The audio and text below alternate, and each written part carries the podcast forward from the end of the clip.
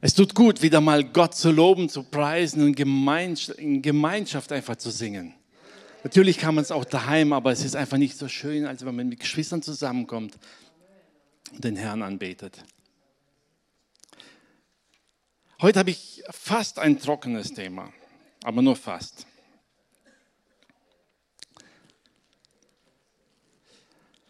Es geht um die Vergangenheit. Wohin mit meiner Vergangenheit?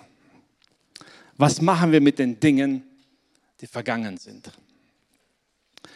Wisst ihr, ich habe zum Spaß einfach mal so im Internet eingegeben, Vergangenheitsbewältigung. Wisst ihr, das erste, die erste Seite bei Google, die auftaucht, ist voll mit Nazi-Zeit.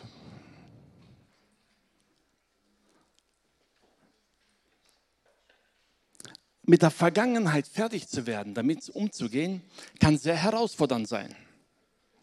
Aber ich möchte gar nicht über die Geschichte unseres Landes reden, sondern wir alle wissen, unsere eigene Vergangenheit macht uns wahrscheinlich mehr zu schaffen als die Geschichte unseres Landes.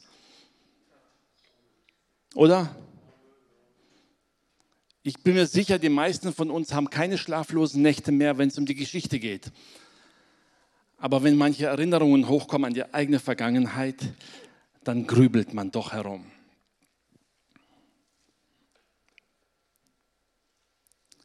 Wisst ihr, der Umgang mit der Vergangenheit prägt unser Heute und prägt unsere Zukunft. Obwohl wir es gerne hinter uns lassen würden, wir würden gerne komplett frei entscheiden, aber wir wissen, man kann es nicht einfach so ablegen. Und wir wissen, es gehört auch mit dazu.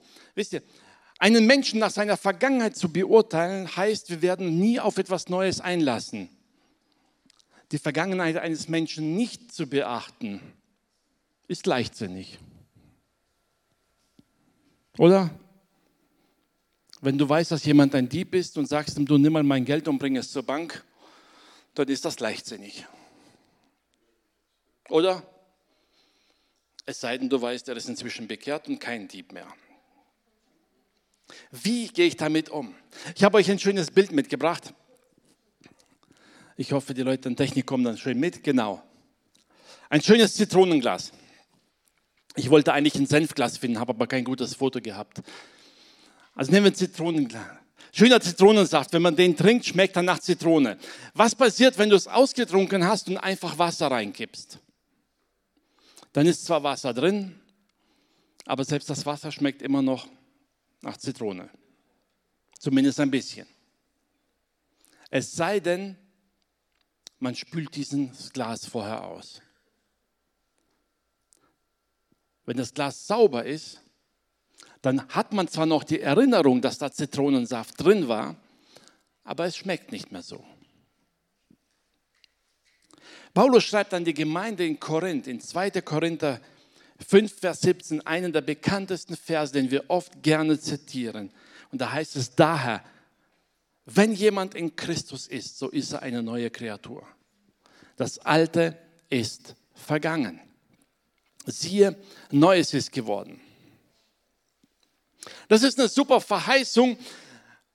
Und viele werden sagen Ja und Amen. Und wenn man aufs eigene Leben schaut, sagt man, hm, es wäre gut, wenn von heute auf morgen alles neu geworden wäre. Tatsache ist aber, da stecken immer noch so ein paar alte Dinge in mir drin die wollen einfach nicht neu werden. Was mache ich damit? Wie packe ich es, dass ich das Alte hinter mir lassen kann? Jesus sprach mal zu den Jüngern und zu den Schriftgelehrten herum, als es darum ging, etwas Neues zu schaffen. Er sprach damals von dem Wort, von dem Heiligen Geist und sagt auch, man füllt auch nicht neuen Wein in alte Schläuche. Matthäus 9, Vers 17 ist es sonst zerreißen die Schläuche und der Wein wird verschüttet und die Schläuche verderben, sondern man füllt neuen Wein in neue Schläuche, so bleiben beide miteinander erhalten. Ich will gar nicht groß auf das Bild eingehen, wisst ihr, aber viele Dinge, die Gott in unser Leben hineinlegen möchte, die kann er uns nicht geben, solange wir in alten Mustern stecken. Der alte Mensch kann mit diesen göttlichen Dingen nicht umgehen. Es muss etwas Neues geschaffen werden. Es muss eine Reinigung rein, eine Bereinigung, dass Platz ist für was Neues. Nur dann können wir tatsächlich das Neue aufnehmen und umsetzen. Also, was machen wir mit der Vergangenheit? Erstens, wir können unsere Vergangenheit nicht ändern. Es ist vollkommen egal, wie oft du darüber grübelst, hätte ich doch oder könnte ich oder warum habe ich nicht früher hingeschaut. Es spielt keine Rolle, wie oft du dir das sagst. Du kannst deine Vergangenheit nicht ändern. Aber das Positive ist, glaub mir, die Vergangenheit wird auch nicht schlimmer. Wenn manche Menschen über ihre Vergangenheit reden, ist es so wie ein Angler, der über den Fisch redet, den er gefangen hat. Je öfter er das erzählt, desto größer wird der Fisch. Kennt ihr das? Irgendwann fragt man sich, ob es so große Fische überhaupt gibt. So ist es mit unserer Vergangenheit. Wisst ihr, je öfter wir darüber reden und darin wühlen, desto größer wird diese Last der Vergangenheit für uns selbst. Und wir können es nicht ändern. Wir können es nicht rückgängig machen, wir können es nicht kleiner machen. Wir können es nicht ungeschehen machen. Es wird immer größer.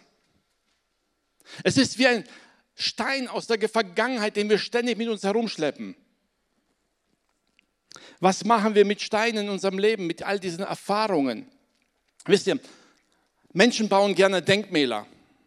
Der einen Denkmäler, um jemanden zu ehren für das, was er Gutes getan hat, aber man baut auch Denkmäler, um sich an das Unrecht zu erinnern, weil es ja nie wieder geschehen soll. Und wir Menschen neigen dazu, aus unseren Erfahrungen, aus unseren Verletzungen, diese Steine zu nehmen, daraus Denkmäler oder Mauern zu bauen.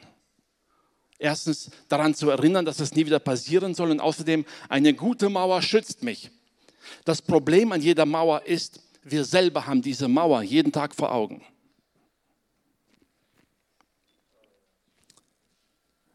All diese Erfahrungen der Vergangenheit türmen wir vor uns auf und haben sie selber vor Augen. Es behindert uns selbst.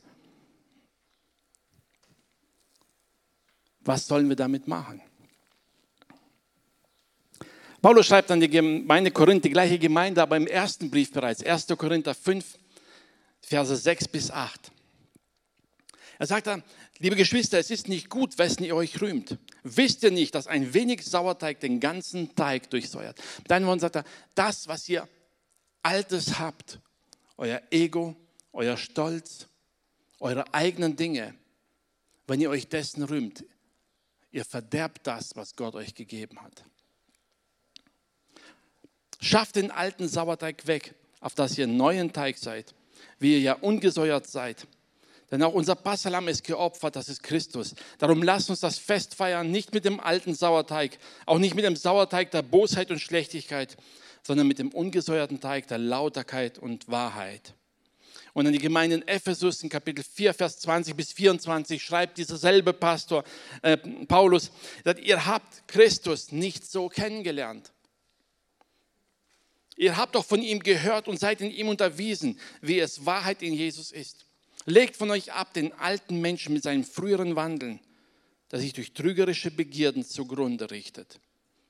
Erneuert euch aber in dem Geist und Sinn und zieht den neuen Menschen an, der nach Christus geschaffen ist, in wahrer Gerechtigkeit und Heiligkeit. Wisst ihr, dieses Zusammenspiel immer zwischen dem, was war und was kommen soll. Paulus sagt, ihr wisst doch, was das, was früher war, euch gebracht hat. Ihr wisst es doch. Wisst ihr, das, was du erlebt hast in der Vergangenheit, du hast es vor Augen. Alle Folgen, alle Konsequenzen, du hast es vor Augen. Die Frage ist, willst du damit leben?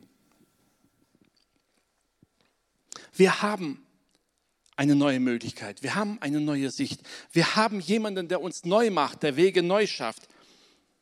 Was machen wir darin? An die Gemeinde in Kolossea, in Kolosser 3, Vers 7, da schreibt wieder derselbe Paulus, in dem allem seid auch ihr einst gewandelt, als ihr noch darin lebtet. Nun aber legt auch ihr das alles ab. Zorn, Grimm, Bosheit, Lästerung, schandbare Worte aus eurem Munde. Belügt einander nicht, denn ihr habt den alten Mensch mit seinen Werken ausgezogen und den Neuen angezogen, der erneuert wird zur Erkenntnis und zum Ebenbild dessen, der ihn geschaffen hat. Wisst ihr, Paulus wusste sehr wohl, dass sie in Christus neue Kreatur sind. Er selber hat es gesagt. Aber er wusste auch, dass wir Menschen dazu neigen, so manche alte Dinge in unserem Leben mitzuschleifen. Und dann merken wir nicht, wie diese alten Dinge uns zurückbringen auf die alten Wege, in die alte Denkweise hinein. Und die alte Denkweise bringt das alte Reden mit sich und das bringt wieder die alle alten Taten mit sich. Und so stecken wir wieder fest in diesem Kreislauf, Kreislauf, aus dem Christus uns eigentlich befreit hat. Er sagt, er will, dass wir neue Wege gehen. Wir brauchen es. Wisst ihr, manchmal hilft es uns, sich an gewisse Dinge wieder zu erinnern. Zu sagen, wovor hat mich Christus frei gemacht? So gewisse Passagen unseres Lebens anzuschauen und sagen, ja, an dem Tag habe ich dem Herrn versprochen, dass mein altes Leben vorbei ist. Wir haben Taufe gehabt vor kurzem. Sagen, ich bin begraben mit Christus in den Tod. Es ist erstaunlich, wie viele Tote beleidigt sein können. Kennt ihr das, ne? Eigentlich sollten wir tot sein und trotzdem schreien wir auf, sobald jemand uns auf die Füße tritt.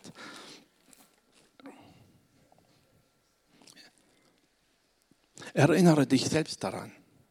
Es geht nicht darum, was die anderen tun. Die erste Frage ist immer, was habe ich? Was will ich mit meiner Vergangenheit machen?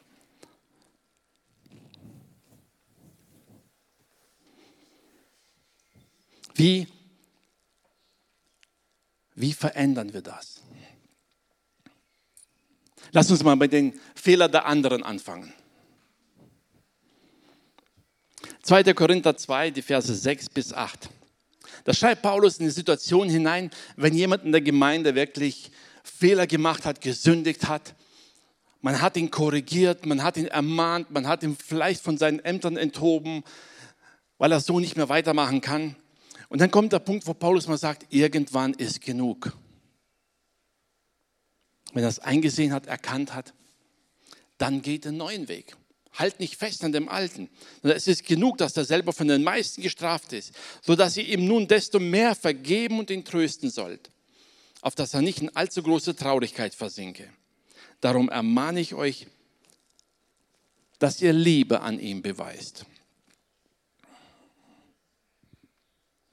Wisst ihr, das Erstaunliche ist, Paulus sagt hier nicht, ob er es wert ist oder nicht. Er sagt auch nicht, dass er die Liebe verdient hat. Er sagt einfach, irgendwann ist genug. Komm wieder zu dem Punkt, zu dem du berufen bist. Du bist berufen zu segnen und zu lieben. Halte nicht fest an dem Alten. Mach kein Denkmal daraus, an das du ewig erinnerst. Dann lass es los. Gott hat euch mit ihm lebendig gemacht. Er schreibt an die Kolosser die ihr tot wart in Sünden und in der Unbeschnittenheit eures Fleisches und hat uns vergeben alle Sünden. Er hat den Schuldbrief getilgt, der mit seinen Forderungen gegen uns war und hat ihn aufgehoben an das Kreuz geheftet. Er hat die Mächte und Gewalten ihrer Macht entkleidet und sie öffentlich zur Schau gestellt und über sie triumphiert in Christus.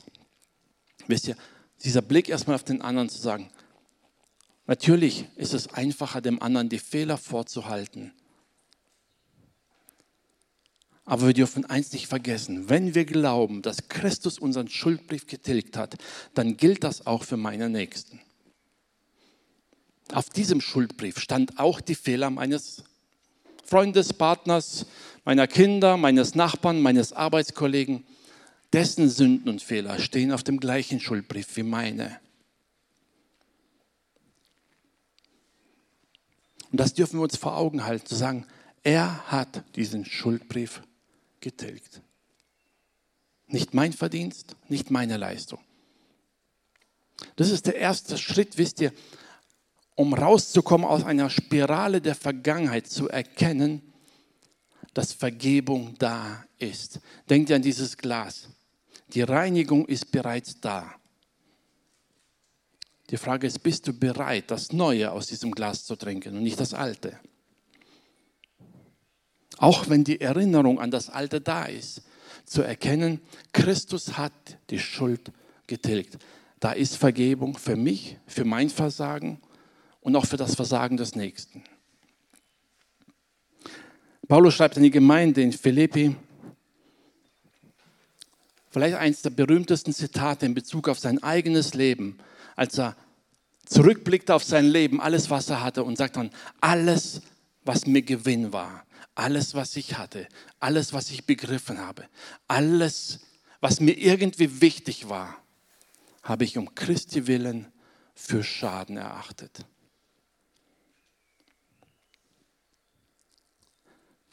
Eigentlich beinhaltet dieser Vers den besten Umgang mit vergangenen Dingen. Wisst ihr, die Vergangenheit loszulassen können wir nur dann, wenn wir die Zukunft vor Augen haben. Wenn wir das nicht haben, drehen wir uns im Kreis. Erst wenn wir nach vorne schauen, schauen, wohin geht es, werden wir das Alte loslassen können. Wisst ihr, Paulus hätte sein Leben lang Gott Vorwürfe machen können, sagen, Herr, ich habe studiert ohne Ende, ich hatte Ansehen, ich hatte eine Familie, ich habe einen tollen Namen, ich hatte römisches Bürgerrecht, ich habe alles, um Karriere zu machen, ich habe alles, um diesem Leben Ansehen zu haben. Alles. Und dann erscheinst du mir und nimmst mir das alles weg.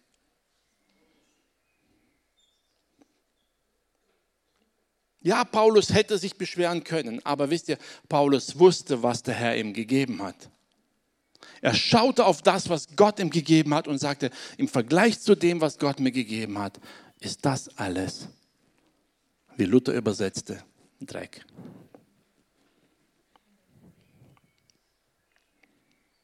Wenn du deine Vergangenheit loslassen willst, ohne Vorwürfe, ohne Schmerzen, ohne schlechte Erfahrungen, dann richte deinen Blick in die Zukunft. Richte deinen Blick auf den, der dich erlöst hat. Wenn du den Himmel, Jesus und seine Vision vor Augen hast, wirst du die Vergangenheit hinter dir lassen können. Weil du weißt, wie kostbar das, was dich erwartet, ist im Vergleich zu dem, was du hattest. Und dann ist vollkommen egal, was du hattest.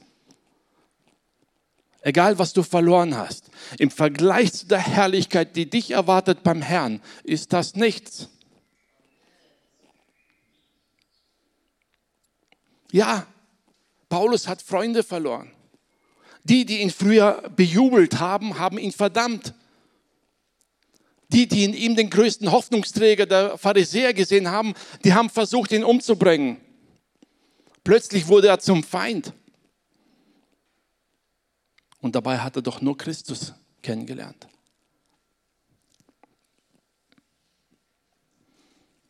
Wisst ihr, der Umgang mit deiner Vergangenheit, unserer Vergangenheit, hat immer zwei Aspekte. Entweder er bindet mich oder er hilft mir, die Fehler in der Zukunft nicht zu wiederholen. Die Frage, was von beidem geschieht, hängt an uns, nicht am anderen. Es hängt an mir und an dir, wie die Vergangenheit sich auswirkt auf unser Leben. Ja, die Erfahrungen können schmerzlich sein.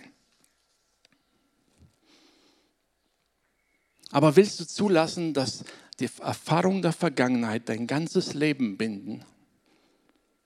Willst du dein Leben lang erinnert werden an Schmerzen, an Enttäuschungen, an Verletzungen, an dein eigenes Versagen? Oder willst du frei sein?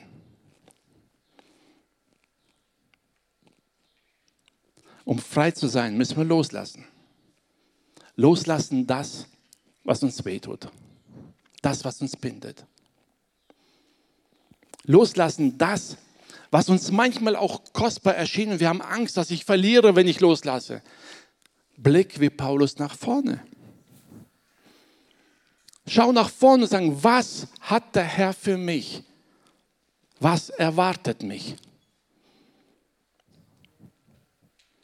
Und wenn du das vor Augen hast, wirst du loslassen können was nicht so gut ist. Schmerzliche Erfahrungen bringen dich nicht in den Himmel. Sie bringen dich kein Stück weiter. Vorhin gesagt, wisst ihr, diese Steine der Vergangenheit, mach keine Mauern daraus. Ich sag dir, was du mit den Steinen der Vergangenheit machen kannst. Wenn du auf dem Weg ans Ziel bist und da erscheinen Löcher, die dich zum Stolpern bringen wollen, dann pack die Steine aus deiner Vergangenheit mit all der Erfahrung und stopf diese Löcher, damit du nicht stolperst. Lass zu, dass deine Vergangenheit zum Pflasterstein wird auf dem Weg, der dich ans Ziel bringt. Aber lass nicht zu, dass deine, diese Steine dich daran hindern, weiterzugehen. Denn das bringt dich zu Fall. Wisst ihr, es gibt in der Bibel ein paar interessante Geschichten, die was mit Vergangenheit zu tun haben. Wisst ihr, Gott sprach zu Menschen, Gott hat sie erwählt und dann hat Gott etwas Interessantes getan in ihrem Leben. Es fängt an in 1. Mose 17, da spricht Gott zu Abraham und sagt, Abraham, du sollst in Zukunft nicht mehr Abraham heißen, sondern Abraham. Denn ich habe dich zum Vater vieler Völker gemacht. Abraham steht da, 99 Jahre alt, hat ein Kind von äh, der Magd Sarah, auch alt. Und da sagt Gott, ich mache dich zum Vater vieler Völker. Und er wusste, das passt nicht in Abrahams Kopf oder Abraham, wie er früher hieß. Und er ändert seinen Namen, sagt, Abraham, ich will, dass du zukünftig jeden Tag vor Augen hast, welche Bestimmung ich für dein Leben habe. Und jeden Tag, wenn dein Name gerufen wird, Abraham, wirst du dich an diese Verheißung erinnern. Und du sollst nicht mehr Sarai zu deiner Frau sagen, sondern Sarah. Warum? Damit du nicht mehr auf ihr altes Leben schaust, nicht auf ihren Zustand schaust, auch nicht auf die Tatsache, dass sie alt ist, genauso wie du, sondern dass du jedes Mal, wenn du sie rufst, dich an die Verheißung erinnerst, die ich dir gegeben habe. Wisst ihr, jedes Mal, wenn Abraham sagte Sarah, erinnerte sich an diesen Moment, als Gott ihm sagte, deine Frau wird dir ein Kind geben. Guter Moment, oder?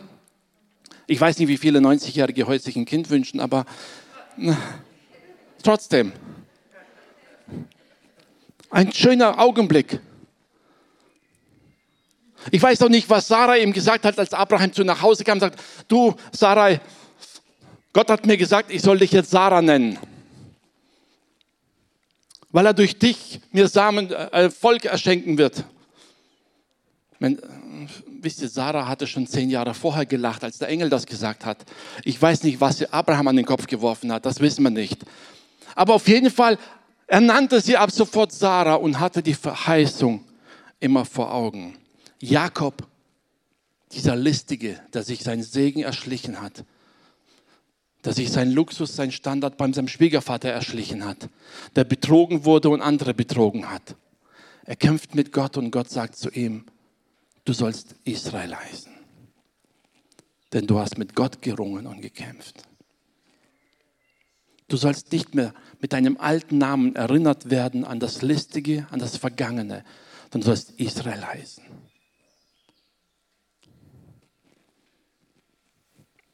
Das vierte Beispiel ist im Neuen Testament, als Petrus zu seinem Jünger Simon sagt, Simon, Fleisch und Blut haben dir es nicht offenbart. Und nannte ihn Petrus den Felsen. Und auf diesem Felsen will ich meine Gemeinde bauen. Alle vier Namensänderungen hatten was zu tun mit der Vision, die Gott für ihr Leben hatte. Nicht mit ihrer Vergangenheit.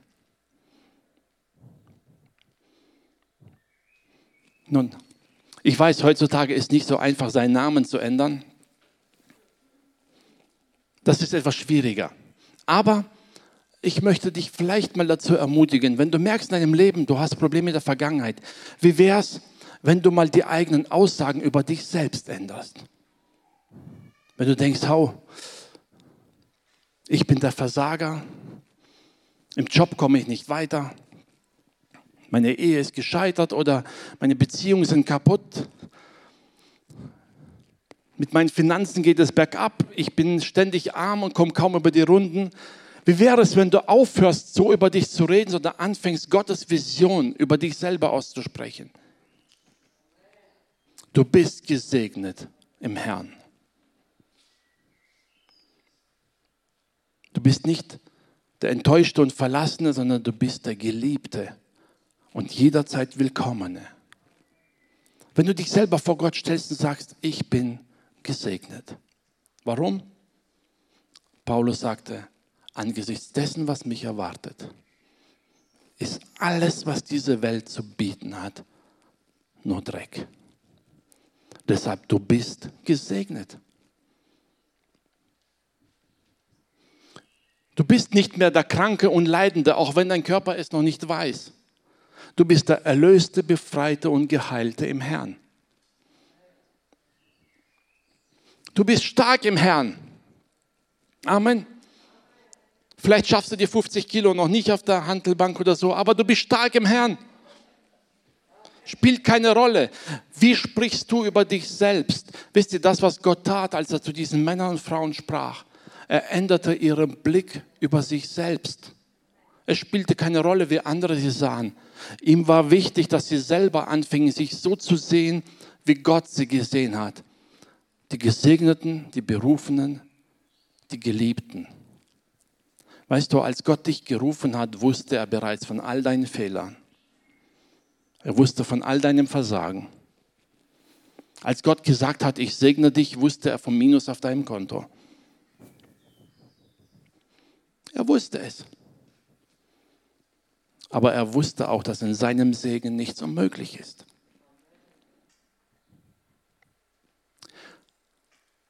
indem wir anfangen, über uns selbst so zu reden, wie die Erfahrung der Vergangenheit uns gelehrt hat, in dem Moment bauen wir uns selber ein Denkmal. Und auf diesem Denkmal stehen in der Regel all unsere schlechten Eigenschaften, unser Versagen und das, was wir alles nicht können. Ich meine, als demütiger Christ redet man nicht ständig von sich selber, ich bin der Größte, ich kann alles, ich weiß alles. Klingt ja nicht fromm, oder? Sollten wir auch nicht. Die Bibel sagt auch nicht, dass wir uns selber erheben sollen, sondern dass wir erkennen, durch wen wir es können. Jesus sagte zu Petrus, ich will meine Gemeinde bauen. Aber dein Name wird dich immer daran erinnern, dass ich meine Gemeinde auf dir baue. Und als Jesus das zu Petrus sagte, wusste er bereits, wie jämmerlich Petrus in der Nacht versagen wird. Er wusste es. Aber er wusste auch, dass sein Werk, das Werk des Heiligen Geistes, nicht davon abhängt, ob Petrus besteht oder versagt. Er wusste, dass Gott sein Werk vollenden kann und wird. Und das ist das, was Gott über dein Leben sprechen möchte. Wenn Gott zu dir sagt, du bist geliebt, du bist gesegnet, du bist willkommen, du hast die Fülle des Heiligen Geistes in dir, weil ich sie dir gegeben habe. Das ist Gottes Blick auf uns. Du kannst es. Du bist hundertmal gestolpert, weil du versucht hast, vom Rauchen loszukommen oder von irgendwelchen Süchten und Gebundenheiten.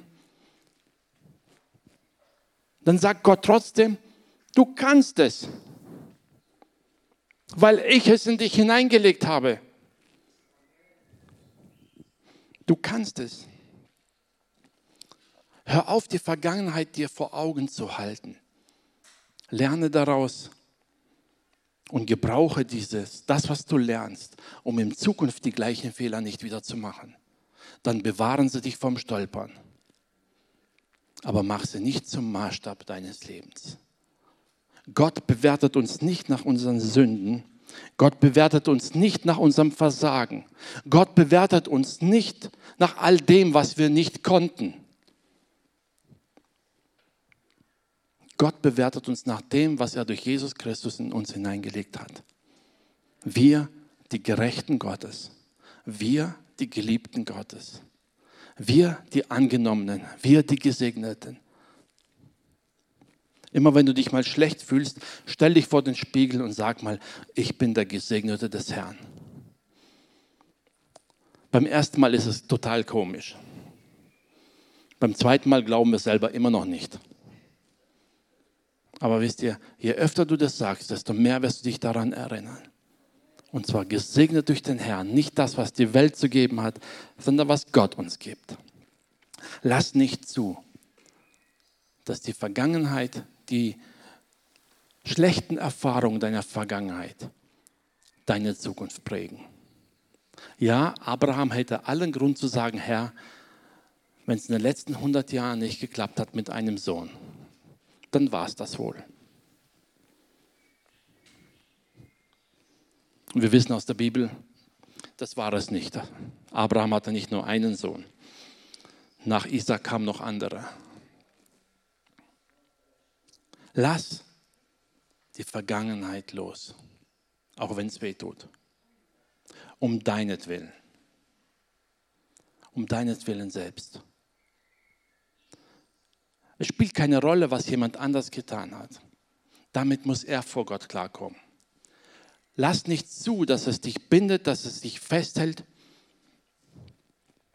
Und vor allem, lass nicht zu, dass es dich einschränkt in all dem, was Gott in dein Leben hineingelegt hat. Denn Gott möchte die Fülle in deinem Leben wirklich aufblühen lassen. Lass es dir nicht rauben. Lass Gott durch dich wirken. Wisst ihr, in dem Moment, wo wir erkennen, was uns bindet, haben wir den ersten Schritt hingetan, um frei zu werden. Johannes 8, Vers 32, da sagt Jesus, ihr werdet die Wahrheit erkennen und die Wahrheit wird euch frei machen.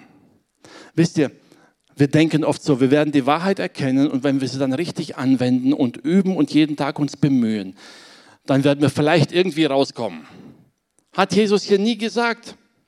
Er sagt, in dem Moment, wo du die Wahrheit erkennst, wird die Wahrheit selbst zu einem Samen in dir, der dich befreit. In dem Moment, wo du erkennst, was dich bindet, hast du bereits den ersten Schritt hin zur Freiheit getan. Denn jeder, der weiß, dass er gebunden ist, aber nicht frei, werden will, der hat echt ein Problem. Oder? Wir wissen ganz genau, wenn uns etwas bindet, wenn uns etwas schadet, dann wollen wir rauskommen. Erkenne die Dinge deiner Vergangenheit, die dich binden und die dich festhalten. Erkenne die Dinge, die dich zurückhalten. Vielleicht hat Gott in dein Leben eine Berufung gelegt, hat dir eine Gabe gegeben und er will, dass du im Dienst und dich, er sich durch dich verherrlichen kann. Und dann stehst du da und denkst, oh, hat damals nicht funktioniert und außerdem habe ich so viele Fehler gemacht und ich kann das nicht. Wenn Gott gesagt hat, er macht das, dann macht er es. Es ist ja sein Job, nicht meiner. Gott hat niemals gesagt, ich will es tun, aber du musst es vollbringen.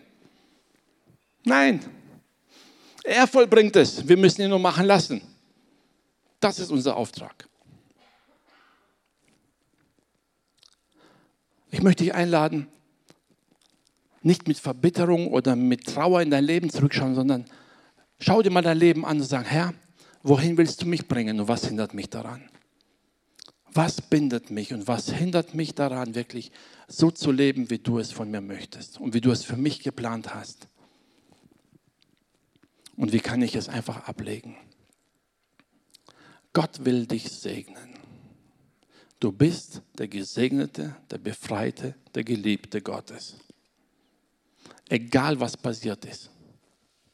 Ob Menschen dich beschimpft haben oder nicht, du bist geliebt. Wenn andere gesagt haben, sie wollen mit dir nichts zu tun haben, dann sagt Jesus, ich liebe die Gemeinschaft mit dir. Wenn andere dir das gefühlt haben, dass du zu nichts zu gebrauchen bist, dann sagt Gott dir, lass mich machen und du wirst staunen. Denn er kann.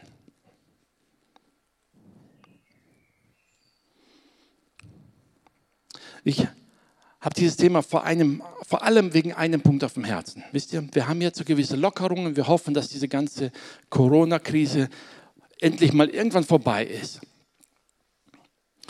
Und irgendwann hoffen wir auf den Entschluss, wo die Regierung sagt, okay, alle Maßnahmen beendet. Keine Masken mehr, keine Abstände mehr, alles okay. Wisst ihr, es gibt eine Sache, die diese Verordnung nicht beheben kann. Und das ist die Kluft, die in der Gesellschaft entstanden ist. Es gibt keine Verordnung, die das beheben kann. Egal, was man sagt. Diejenigen, die meinen, dass die anderen übertrieben haben, werden auch danach immer noch denken, dass sie übertrieben haben. Und diejenigen, die sagen, die anderen haben sich viel zu wenig daran gehalten, werden auch hinterher sagen, es war so. Hätten die sich besser daran gehalten, wäre es viel schneller vorbei.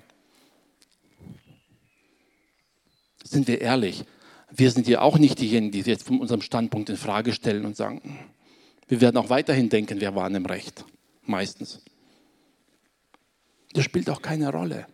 Wisst ihr, es gibt keine Verordnung, die diese Kluft, dieses Denken, diese Kontroversen beheben kann. Und ich glaube, dass wir als Kinder Gottes hier in erster Linie gefragt sind, denn wir haben die Lösung und die Lösung heißt Vergebung. Den anderen zu akzeptieren, egal was er denkt oder was er nicht denkt. Wenn wir das nicht tun, dann wird diese verrückte Krise, die vielleicht faktisch gesehen hinter uns liegt und praktisch keine Auswirkungen mehr hat, im Herzen aber immer noch eine riesen Kluft verursachen. Und ich möchte uns gerade als Kinder Gottes, als Gemeinde dazu ermutigen, jetzt schon dahin zu gehen und sagen, nein, wir lassen das nicht zu. Wir werden nicht zulassen, dass unterschiedliche Ansichten, unterschiedliche Auffassungen uns voneinander trennen. Diejenigen, die ganz pingelig jede Anordnung beachten, die wollen wir genauso lieben als diese Chaoten, die gar keine Regeln beachten. Die lieben wir dann genauso. Amen. Und die, die sich zwar zwischen irgendwie durchschummeln, die lieben wir auch. Warum? Weil Gott uns liebt. Nicht, weil sie richtig oder falsch schlagen. Lasst uns nicht, lasst nicht zu, dass wir das richtig oder falsch bewerten und dann unser Handeln dementsprechend ausrichten. Die Schrift sagt, wir sollen einander lieben. Lasst uns lieben, vergeben und füreinander da sein. Egal welche Ansichten der andere hat. Egal ob er richtig lag oder nicht. Egal ob er so klug gehandelt hat wie ich oder nicht. Das spielt keine Rolle. Gott möchte, dass seine Gemeinde zusammensteht in Einheit. Und dazu möchte ich euch auffordern. Auch die, die daheim sind. Vielleicht sitzen einige daheim und denken, wie kann man sich versammeln in der Kirche, solange noch nicht alles vorbei ist. Tut uns leid, vergebt uns, dass wir uns hier versammeln. Und die, die kommen wollen, meldet euch einfach an. Aber lasst uns einfach gemeinsam zusammenstehen. Sagen wir als Kinder Gottes, wir, die wir die Lösung haben. Vielleicht hat die Welt irgendwann endlich eine Lösung für die Krise, aber wir haben die Lösung, die diese Kluft überwindet. Und das ist die Vergebung durch Jesus Christus. Deshalb lasst uns das ausstrahlen und lasst uns das leben. Nicht nur in der Familie, nicht nur in unserem Umfeld, sondern auch am Arbeitsplatz, in der Gesellschaft, wo immer wir sind. Ganz bewusst darauf eingehen, wo wir merken, dass Menschen durch diesen Streit, durch diese Kluft vielleicht nicht mehr miteinander reden oder sich aus dem Wege gehen. Lasst uns da ganz bewusst hineinsprechen. Immer mit dem einen Blick. Das Ziel ist wichtiger als das, was hinter uns liegt. Das Ziel, das Gott uns gegeben hat, ist entscheidend. Die Fehler der Vergangenheit, die können wir bekennen, vor Gott bringen, bereinigen und weitergehen. Ich weiß nicht, wie es bei dir gerade aussieht. Ich glaube, so mancher von uns hat mal so Phasen in seinem Leben, wo ihn die Vergangenheit ganz schön zu schaffen macht. Dinge, die man erlebt hat, die einem alles durcheinander bringen. Wenn du drin steckst, dann möchte ich dich ermutigen, trotz aller Schmerzen, trotz aller Kämpfe, schau aufs Ziel. Manchmal ist es trüb, manchmal scheint es hoffnungslos. Schau aufs Ziel. In einem Punkt kann ich dir garantiert sagen, egal was kommt, Gott bringt dich ans Ziel. Vertraue. Er kann das. Er kann das. Selbst in der absoluten Dunkelheit sieht er den Weg. Vertraue. Schau aufs Ziel. Mach es wie Paulus. Schau nach vorne. Und je mehr du Gott vor Augen hast, desto unbedeutender wird alles, worauf du im Leben verzichtet hast, alles, was du hinter dir gelassen hast. Du wirst nicht dein Leben mehr dastehen und zurückschauen und denken, oh, ich hätte gern das oder jenes. Es ist vorbei, ja. Aber das Ziel, das vor dir liegt, ist der größte Segen. Amen. Lobpreisteam, ihr dürft nach vorne kommen. Lass uns beten. Und ich lade dich jetzt ein, schließ einfach mal die Augen, auch ihr daheim, wenn ihr irgendwo am Livestream sitzt, schließt einfach mal die Augen. Ich möchte für euch beten. Herr, ich danke dir, dass du der Gott bist, der Unmögliches vollbringt. Da, wo wir keinen Ausweg sehen, Herr, da bist du der Herr und du hast den ganzen Plan schon vor dir liegen, Herr. Herr, ich bitte dich jetzt, dass du unseren Blick ganz neu auf dich richtest und auf das, was du für uns bereitet hast. Lass uns deinen Segen, deine Fülle und deine Gnade sehen und wissen, dass du, Herr, uns wirklich hindurchbringst durch alle Krisen und Sorgen, Herr. Auch die Krisen der aktuellen Zeit, Herr, die hast du längst gesehen, die haben dich niemals überrascht. Danke, Vater. Danke, dass wir auf dich sehen dürfen, Herr, und dass wir all das hinter uns lassen dürfen. Dass wir vergeben dürfen durch deine Gnade. Danke, dass wir wissen dürfen, dass wirklich alle Schuld am Kreuz getilgt ist, Herr. Und danke, dass wir dir vertrauen dürfen, Herr. Du hast uns so sehr geliebt, dass du dich am Kreuz für uns gegeben hast, Herr. Und so legen wir dir alles hin. Alles, von, von dem wir glauben, dass wir einen Anspruch darauf haben. Alles, was uns festhält, Herr, alles, was uns hindert. Wir legen es bei dir ab und bitte dich um Führung durch deinen Heiligen Geist, Herr. Wir wollen aufblühen, wir wollen frei sein und wir wollen dich erheben. Wir wollen dich ehren in unserem Leben, Herr, mit allem, was wir sind und haben. Danke dafür, Herr. Amen.